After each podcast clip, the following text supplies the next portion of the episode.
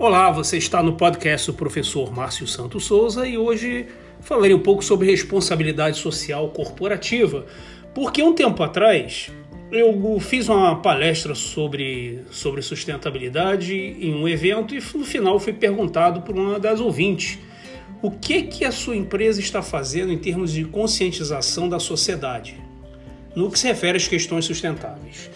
E isso me fez refletir realmente se os objetivos estratégicos da minha empresa, além de atenderem as expectativas financeiras e de mercado, também cumprem seu papel social.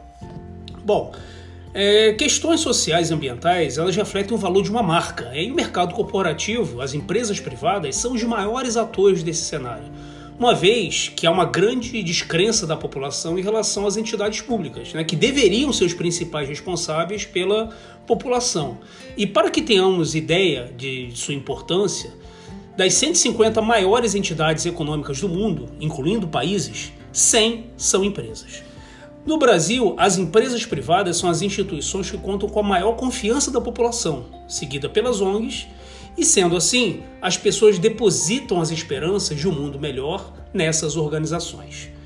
É, a gente observa muito que no Brasil é, o cenário é um pouco diferente porque 99% das empresas são pequenas e médias. E no contexto econômico, as ações sustentáveis podem conferir empresas um enorme diferencial competitivo, fugindo do lugar comum de busca de diferenciação apenas através de preço e qualidade do produto. Então, essa é uma condição fundamental para que uma empresa ela se mantenha no mercado. Por isso, credibilidade e reputação das organizações corresponde a um fator decisivo para a escolha do consumidor.